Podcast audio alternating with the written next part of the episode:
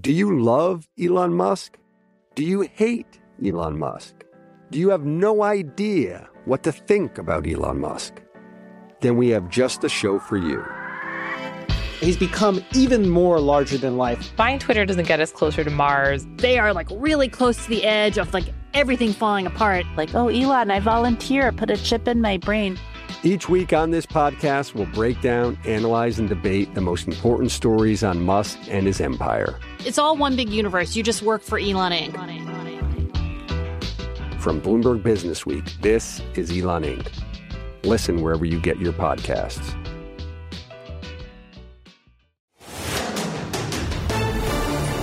This is Bloomberg Law with June Grasso from Bloomberg Radio. For the first time in more than 20 years, the Justice Department is suing to stop the merger of two airlines. Attorney General Merrick Garland announced on Tuesday that the U.S. is filing an antitrust lawsuit to block JetBlue Airways from purchasing Spirit Airlines for $3.8 billion. We allege that if allowed to proceed, this merger will limit choices and drive up ticket prices for passengers across the country. And we further allege that the impact of this merger will be particularly harmful for travelers who rely on what are known as ultra-low-cost carriers in order to fly. This is the second lawsuit against JetBlue by the Biden Justice Department, which is also seeking to unwind its alliance in the Northeast with American Airlines. And the Attorney General had a warning for companies in other industries. Companies in every industry should understand by now that this Justice Department will not hesitate to enforce antitrust laws and protect American consumers. Joining me is Bloomberg Intelligence Senior Litigation Analyst Jennifer Rie. This deal would make JetBlue the fifth largest U.S. carrier based on domestic passenger traffic. What would the deal do for JetBlue? Well, I mean, for one reason, because it would make it the fifth largest, but also because it says it needs to do this deal to better compete with the legacy carriers like Delta and United and even Southwest. You know, those air carriers combined have about an 80% share, including American in there. And JetBlue wants to be able to better compete. That's one of their main arguments for the deal. JetBlue says the combination would create, quote, the most compelling national low-fare challenger to the dominant U.S. carriers. Yet the Justice Department is challenging because they're afraid a merger will drive up the cost of airline tickets for low-cost carriers.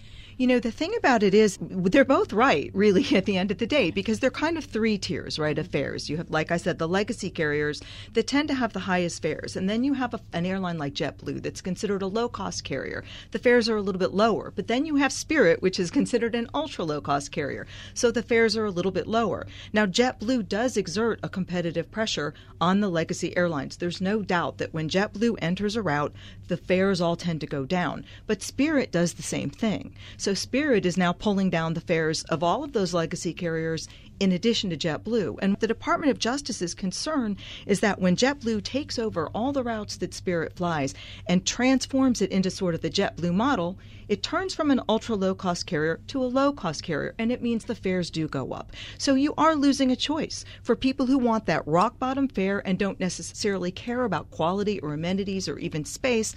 They lose that choice. Is the cost of the ticket the only reason why the Justice Department is challenging this merger?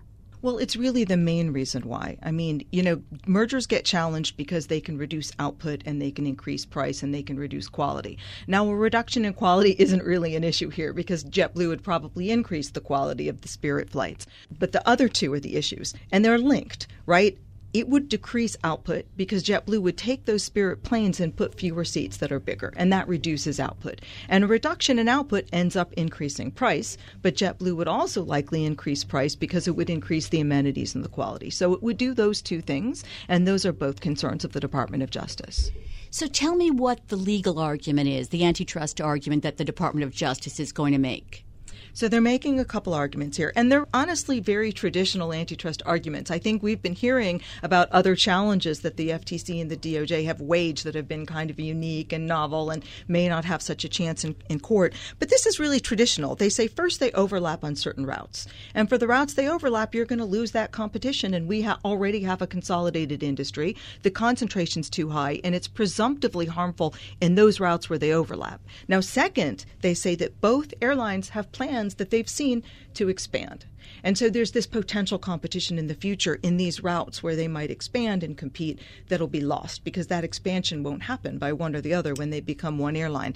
And then the last part of it is what I talked about, that for those routes where they don't overlap, JetBlue would effectively be taking out this really ultra-low-cost carrier. It would take over those flights, take out this really low-fared provider, and people who want to fly those routes at the lowest price would lose an option. So it has basically three tiers of arguments. And what's the likely argument that JetBlue is going to make in return? So in these cases, what the judge is tasked with is asking whether there's harm and then balancing that harm, if there is harm, and I think there is here, against any kind of pro-competitive aspects of the deal. And here, what JetBlue will argue is that there's this JetBlue effect, that when it enters a route, that it does exert competitive pressure on all the other airlines, and that fares across the board generally go down for the route. Now, that's been shown to be true, actually. So what a judge is going to have to do is weigh those against each other. And to me, at the end of the day, the Department of Justice's evidence is strong in this regard. You know, what you think of as a pro-competitive efficiency, this JetBlue effect, rarely wins out when there's actually harm from a deal. And the JetBlue effect doesn't help the companies, again, in those routes that JetBlue is going to take over from Spirit. So this is sort of a non-legal question. The four largest U.S. airlines control 80% of the market. So on its face, it seems unfair not to allow JetBlue to get bigger to compete with them. That kind of argument is an argument that's often made in mergers, and it never works where that merger is going to otherwise cause harm. And I think the other important thing is the way you dissect this case and the way the DOJ will present it and the judge will evaluate it is they ask, what is the relevant market where competition takes place? So that 80% is talking about the nation. And the airlines don't compete with each other in that respect. They compete for certain routes. So what happens is the DOJ will say this route, they'll lay out the different routes in which they compete from an origin to a destination. And that's what the judge is going to look at, not this 80% share nationwide. And for some routes, JetBlue might itself have 80% share for that route. So that's how it'll look at it. And it's not going to be about that nationwide 80% share that the others have. JetBlue and Spirit offered to divest overlapping routes to try to address the Justice Department's antitrust concerns. And that's a remedy that the Justice Department apparently has accepted in previous airline mergers, but it denied it here.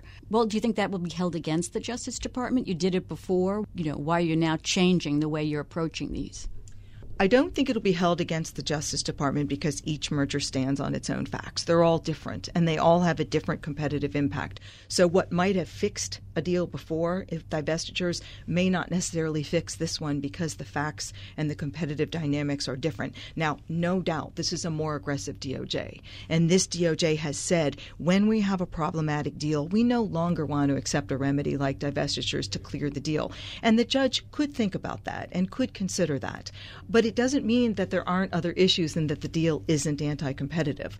So, again, I think that the DOJ has some good arguments here, and I think that those divestitures, while they could fix some routes where the companies compete, they don't fix the other problem I was talking about with JetBlue taking out this ultra-low-cost carrier from those routes that Spirit flies and JetBlue doesn't today. Do you think at this point there's anything that JetBlue could do to get the Justice Department to back down and approve the merger? I do not. I think this is a really aggressive Justice Department, that there already was concern about consolidation and the concentration in the airline industry before this merger was even announced. And I think that they're going to make it difficult on any other airlines that want to merge in the future as well. Jen, give us a little history about how the airline industry became so consolidated.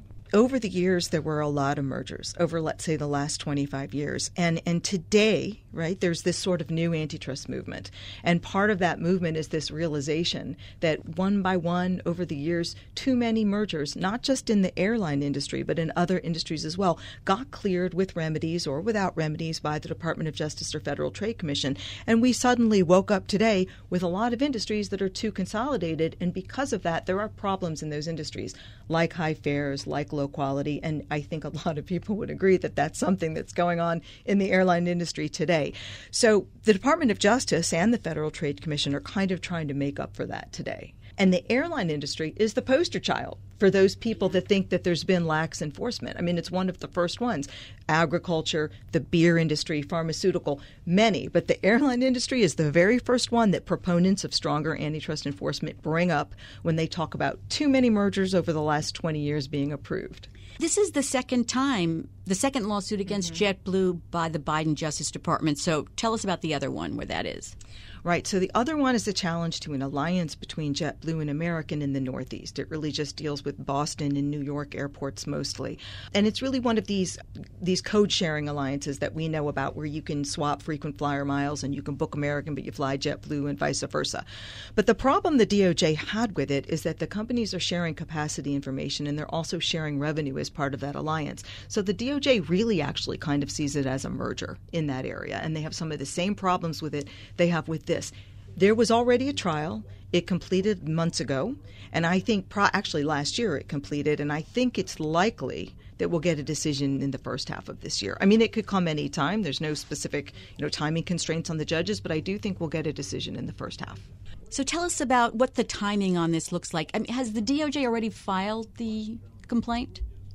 Yes, they filed it yesterday, and what they're seeking is a permanent injunction. And that could kind of run from filing to decision anywhere from about 6 to 9 months. So I think, 7 to 8 months here, we could actually get a decision. And then if the losing party, whichever one it is, ends up appealing, that could tack on another 5 to 6 months. But the thing that's interesting here is that JetBlue obviously expected this kind of litigation because the end date in their purchase agreement isn't till July of 2024. And that actually almost gives them time both for this first ruling and an appeal. You seem to indicate that DOJ's case is very strong. So why do you think JetBlue is willing to go to trial and an appeal? I think that they're willing to do that because, again, as I said, the way a judge evaluates these cases is looking at whether there's harm and then balancing the pro-competitive aspects against it. And they have a legitimate argument, right, about pro-competitive effects here. The fact that they could actually exert greater competitive pressure on the Deltas and the Uniteds and Americans of the world. And they may be hoping, because weighing those two things is kind of subjective, so they may be hoping they get a judge that puts more emphasis on that than on the fact that they'll take out an ultra low cost carrier. There's some possibility there that could happen. And the other thing is that we're beginning to see a bit of a trend where the DOJ and the FTC are rejecting remedy offers, but the judges are a little bit more open to those offers.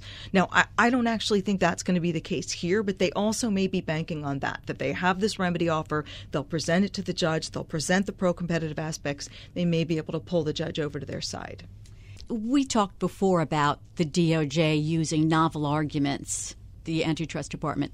But this argument here, it's not a novel argument. This is just a tried and true argument.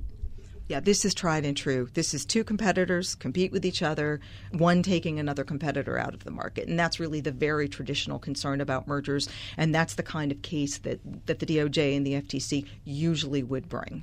You've mentioned today how aggressive on antitrust issues this Justice Department is. Have they accomplished anything, or is it too early to tell?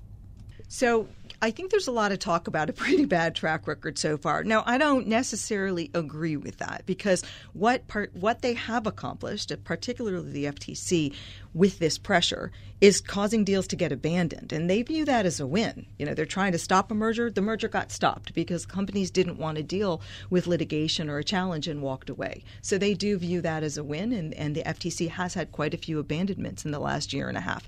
Now, where they've gone to trial, it's correct that the track record hasn't been great. The DOJ has won one case. They managed to block in trial the merger between Simon and Schuster and Penguin Random House. But like the JetBlue Spirit deal, that again was traditional. It wasn't really a novel theory. These are two head-to-head competitors that were in a concentrated market. So it was a traditional theory. They won on a fairly traditional theory, even though it was about the impact on writers and labor rather than the price of books, which is a little bit different. But the others where the theories have been more novel, the agencies, when it's litigated through, haven't had as much luck. The judges have been really siding with the companies. Thanks so much, Jen. That's Bloomberg Intelligence Senior Litigation Analyst Jennifer Rie. Success is more than a destination. It's a path you take one step at a time. It's dedication, it's fortitude, and it's the work, passion, and grit inside of us that comes before all recognition. That's what Stiefel has been doing for over 130 years, and it's why Stiefel is one of the fastest-growing wealth management firms in the country. And Stiefel goes beyond traditional wealth management to offer you a full suite of banking services, direct access to one of the industry's largest equity research franchises, and a leading middle-market investment bank. Quietly, yet strategically, Stiefel has built a company and culture unlike any firm on Wall Street. Because success is the drive it takes to keep pushing. It's the passion to keep investing. It's the best of each of us made better by the best in all of us. And that is where success meets success. Find a financial advisor at stiefel.com. That's STIFEL.com. Stiefel, Nicholas & Company, Incorporated. Member SIPC and NYSE. You know success when you see it, or you think you do. The people in the spotlight, athletes, actors, artists. But what about the people behind the scenes? You know, the ones who make it all happen. The lighting engineers, the sideline photographers, the caterers. They're small business masterminds. And if there's one thing they have in common, it's making their money work harder. That's why they have a business bank account with QuickBooks Money, where they are now earning a generous 5% annual percentage yield. Yes, 5% APY. Making your money work as hard as you do? That's how you business differently. Learn more about QuickBooks Money at quickbooks.com/5APY. Banking services provided by Green Dot Bank, member FDIC. Only funds and envelopes earn APY. APY can change at any time. The SEC rarely loses an insider trading case, and now it's convinced the Fourth Circuit to reverse one of those rare losses. A judge had abruptly ended the trial of mortgage broker Christopher Clark after the SEC had presented its evidence and before the case was sent to the jury. Judge Claude Hilton said that the agency was simply speculating that Clark received insider information because he was a little too successful in trading. But the Fourth Circuit Court of Appeals reversed the judge's decision, ruling that a jury should have decided the case. My guest is corporate law expert James Park, a professor at UCLA Law School. What were the charges against Christopher Clark? He was charged with trading on inside information. He traded in the stock of a company called Corporate Executive Board, and Corporate Executive Board received a merger offer, an offer to merge from another company. And typically when a company is purchased by another company, the stock price goes up because the stock of the acquired company is purchased at a premium. And so if you know that in advance, you're going to be able to buy the stock at a lower price with the hope, maybe the knowledge, that the stock will go up in price, and then you sell the stock at an easy profit. Christopher Clark and his son purchased significant numbers of call options, which give you the right to buy stock at a particular price right before the merger was announced. And the allegation is that he got information that the merger was going to happen from his brother-in-law, who worked at Corporate Executive Board. His brother-in-law's name is William Wright. So why did the judge dismiss the charges against Clark before the case was sent to the jury? The district court dismissed the charges because the judge believed that there was not sufficient direct evidence for a reasonable jury to conclude that Christopher Clark had received inside information from William Wright. There was no direct evidence that Wright ever spoke to Christopher Clark about the merger, and the defendant argued that Wright didn't even know about the merger until after the decision to merge had already been made. That was the basic argument that the defendants made. And the judge, the district court judge, agreed and said that the case should not go to a jury, but the Fourth Circuit disagreed and reversed that decision to dismiss the case. Is it difficult to get evidence, direct evidence of insider trading unless you flip a witness or get a wiretap? It's very difficult because typically the defendant is getting inside information from somebody they have a close relationship to, someone who they trust very much, somebody who in this case was a relative. And so that person is very unlikely to testify against you. That person is unlikely to wear a wiretap to record communications, conveying inside information. And so it's very difficult to establish these cases through direct evidence. Let's talk a little bit about the kind of evidence that the SEC had. They have surveillance tools and a special market abuse unit that sort of broadens the way they can find insider trading? That's right. The SEC has a market abuse unit which monitors markets for unusual trading, especially around merger announcements. And so they will examine activity in the stock market, the option markets, and they will look for unusual amounts of trading. And if they find unusual amounts of trading right before the merger, then they might do a further investigation. And so I suspect that the SEC was tipped off by the fact that Clark bought significant amounts of call options right around the time the merger was announced, right before the merger was announced.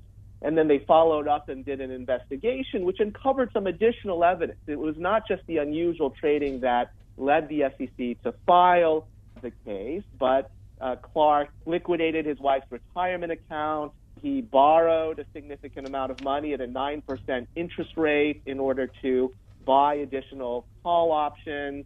His son bought a significant amount of call options as well. And so there was additional activity that would indicate something suspicious. And I'm sure that through the investigation, the SEC learned that Christopher Clark had a brother-in-law who worked for the company that had issued the stock that he was trading in. And so that additional piece of information would have led the SEC to suspect that he's getting inside information from within the company. Is it rare for a judge to dismiss a case after all the evidence has come in, so the witnesses have testified, but the jury's not allowed to reach a verdict? It is rare. Judgments as a matter of law typically are not granted before the jury deliberates, and I think part of the reason for this is that we typically allow juries to resolve factual issues. That's something that is part of our system, and the jury is the body that is given the power to decide whether or not it believes there are sufficient facts for the case to succeed, and not the judge. The judge also, has invested a lot of time in the case, and the jury has been assembled, and so to take the case away from the jury is unusual. It does happen from time to time, but it is an unusual event. Because if the judge had let this case go to the jury, there'd be a verdict in place, and now when he's reversed, there wouldn't have to be a whole new trial, right? That's correct. And, it's possible the jury would have agreed with the judge and concluded that the SEC had not made its case. And so typically judges will, even if they have some doubts about the evidence, they'll allow the case to go to trial. They'll see what the jury does.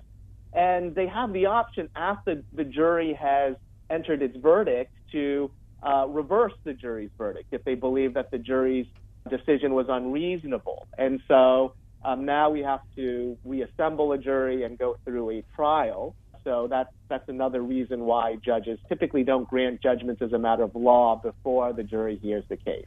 Do you have any insight as to why the judge here, didn't think that there was enough evidence? I mean, they did have circumstantial evidence.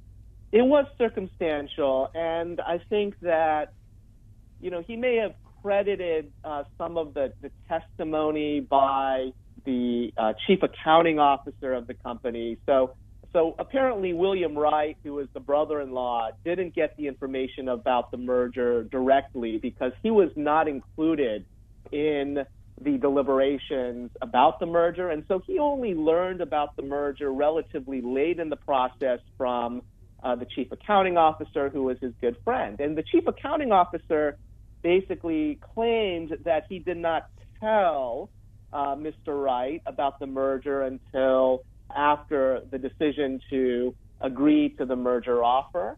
And so that could be seen as powerful evidence that the brother-in-law actually didn't have inside information. And if he didn't have inside information, he could not have passed it on to the defendant.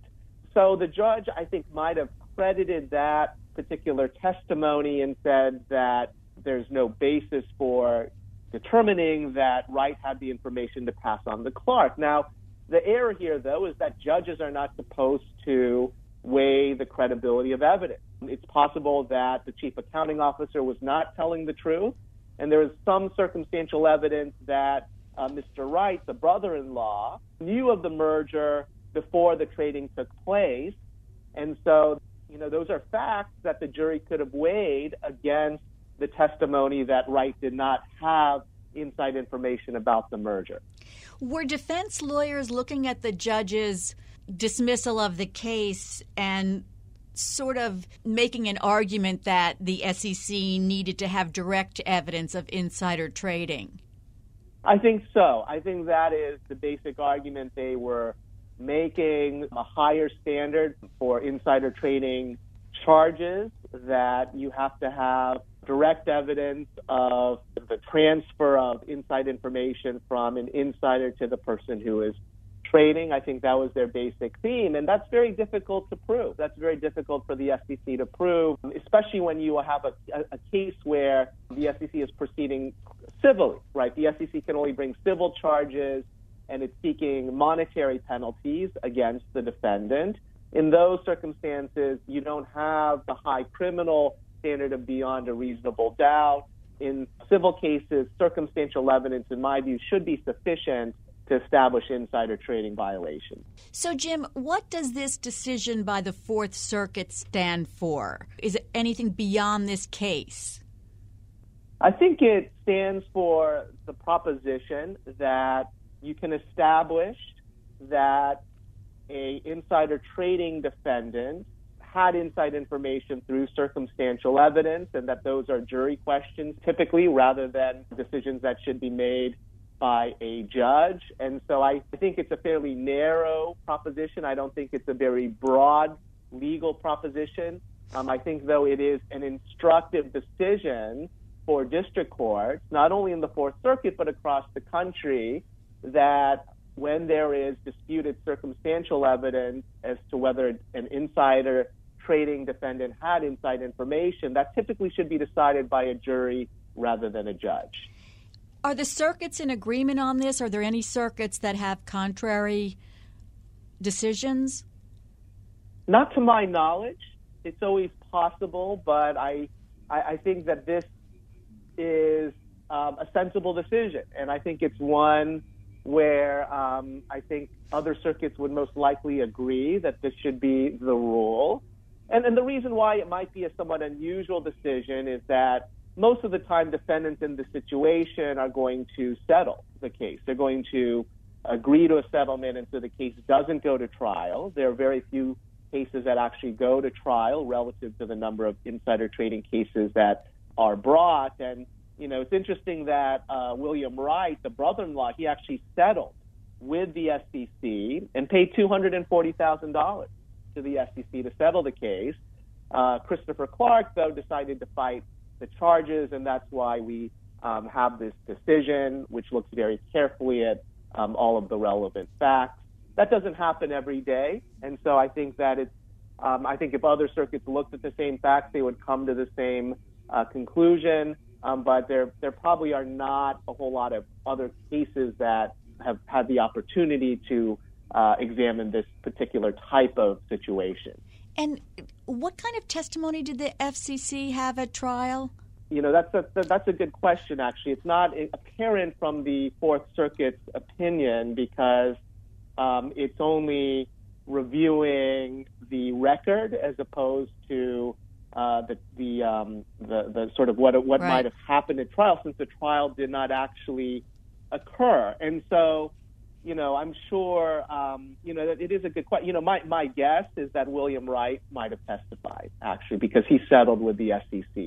And so the brother-in-law might have been the person that they might have called as a witness.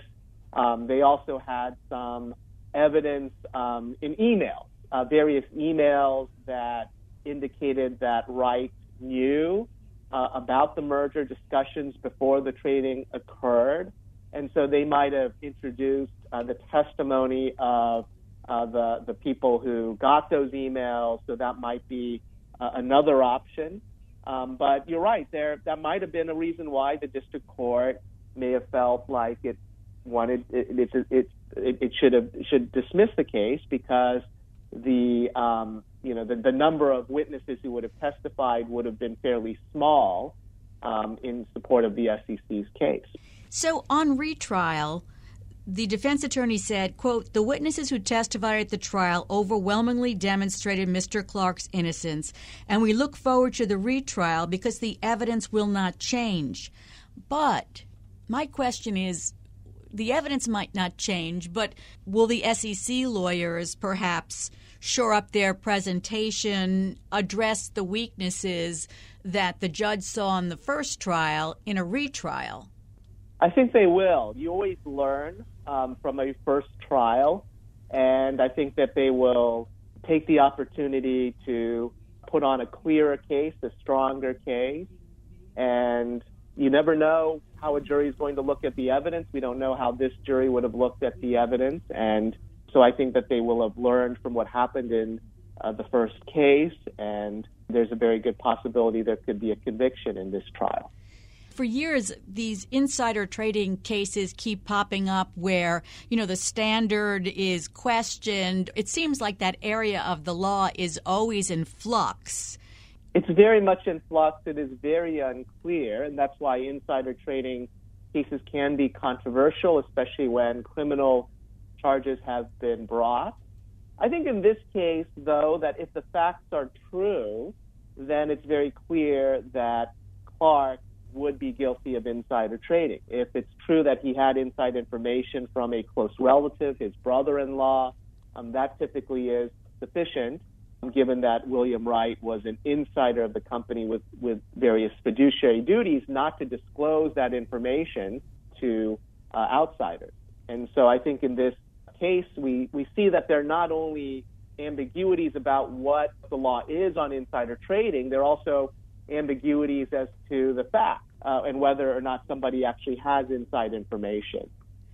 So the defense attorneys made reference to the fact that the Department of Justice declined to prosecute here.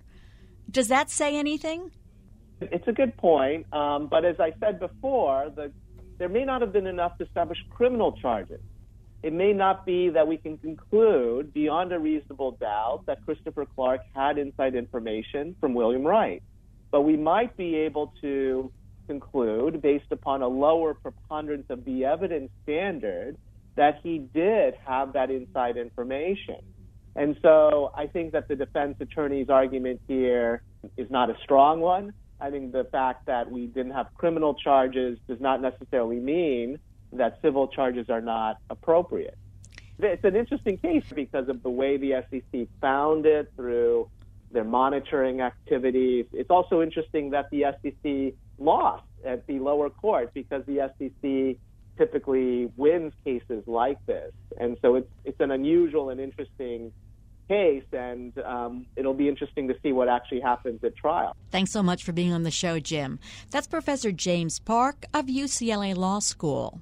And that's it for this edition of the Bloomberg Law Show. Remember, you can always get the latest legal news on our Bloomberg Law podcast. You can find them on Apple Podcasts, Spotify, and at www.bloomberg.com/podcast/law.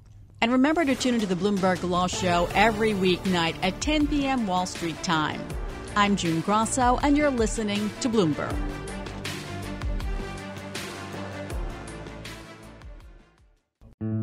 Osage County, Oklahoma is getting a lot of attention right now. It's the setting of Martin Scorsese's latest film, Killers of the Flower Moon. The movie's based on a book about the 1920s Osage murders, when white men poured into Osage County and killed Osage people for their oil wealth. I'm Rachel Adams Heard, the host of In Trust, a podcast from Bloomberg and iHeartMedia. For over a year, I was reporting a different story about other ways white people got Osage land and wealth, and how a prominent ranching family in Osage County became one of the biggest landowners here. Their ranching empire was built on land that at the turn of the century was all owned by the Osage Nation. So how'd they get it? Listen to the award-winning podcast In Trust on the iHeartRadio app, Apple Podcasts, or wherever you get your podcasts.